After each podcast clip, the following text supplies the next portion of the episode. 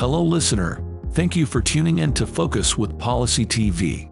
Mark your calendars and clear your schedules, because coming November, TerraSkills will be hosting a leadership and management training to boost your skills and increase your work productivity. Don't miss this golden opportunity for personal and professional growth. This is a chance to redefine your career and uncover your full potential. Visit www.learn.terraskills.com and secure your spot. Hello, listeners. This is Miberan Omoloju, and you're tuned into Focus with Policy TV. Our focus today is on the power crisis in Nigeria, particularly its impact on businesses and the economy. To begin our journey, let's take a moment to grasp the current state of the power supply in Nigeria. Now, for years, the country has grappled with a critical issue, which is the absence of a reliable and consistent power supply. A report by Electricity Think Tank Group indicates that about 75% of electricity consumed in Nigeria comes from diesel and petrol powered generators. This report is a reflection of the poor state of the nation's power sector. Despite the huge investments in this sector, there is still little light at the end of the tunnel. The lack of a reliable and consistent power grid is a well known problem that has persisted for years. Frequent power outages and irregular electricity supply have become the norm rather than the exception in many parts of the country. Now, according to the World Bank reports, Due to the poor power supply in Nigeria, businesses lost in excess of 96.4 trillion naira in the last nine years, at a yearly estimate of $29 billion. Now, it's essential to grasp that businesses of all sizes and sectors rely heavily on a consistent and affordable power supply to operate efficiently. And what's quite paradoxical is that Nigeria is endowed with gas, hydro, and solar resources with the potential to generate over 12,000 megawatts from existing power plants. Now, so if this is the fact, why then are we still facing acute power shortage? As of December 2021, the Nigerian power sector had received approximately 819 billion naira as support from the Central Bank of Nigeria. Now, in spite of this, the national grid collapsed six times in the first half of 2022. Now, let's move on to talk about how these critical issues has affected businesses in Nigeria.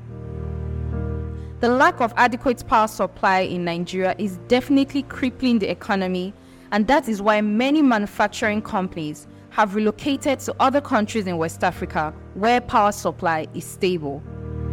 In many parts of the country, residents rarely get up to 12 hours of electricity, even as some communities live for days in darkness, with only few capable of buying petrol or diesel. The impact of the power crisis on businesses has been nothing short of catastrophic. Small and medium enterprises, which form the backbone of Nigeria's economy, have been particularly vulnerable. To keep the operations running, these businesses often turn to costly alternative power sources, such as diesel generators.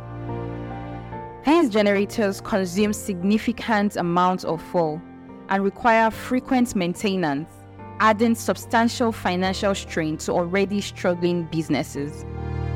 The financial toll of these alternative power sources can't be overstated.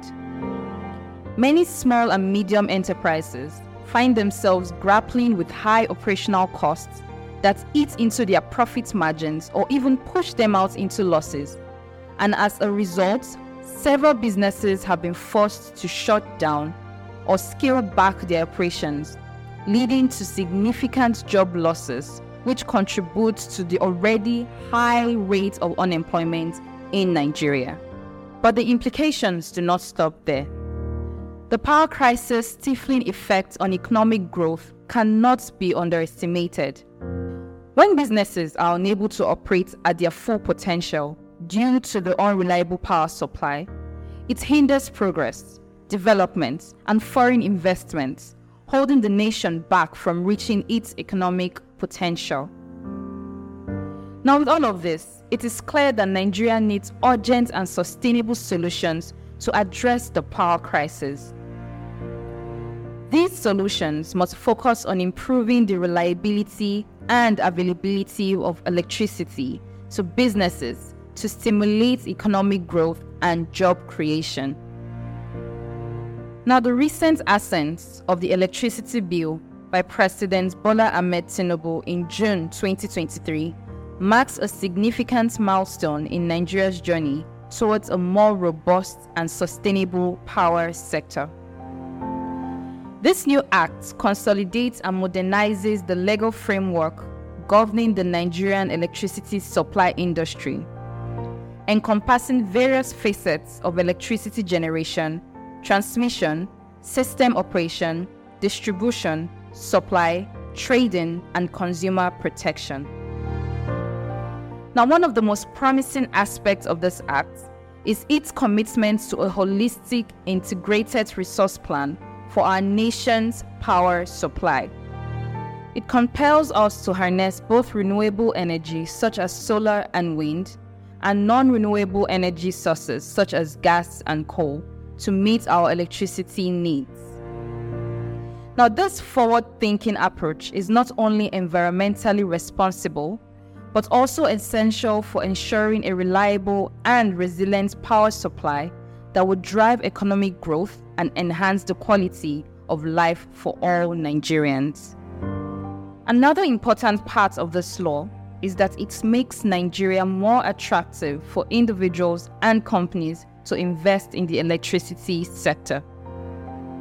This means more money can come in to improve our electricity infrastructure. This is a call to the government and the Nigerian electricity supply industries to come together to make sure this bill is implemented. It might seem impossible right now, but we can also boast of a constant power supply someday in Nigeria if the needful is being done. The road to solve Nigeria's power generation challenges might seem like a complex one filled with obstacles and opportunities, but it also holds the key to improving not only the power sector but also the overall economy of the nation.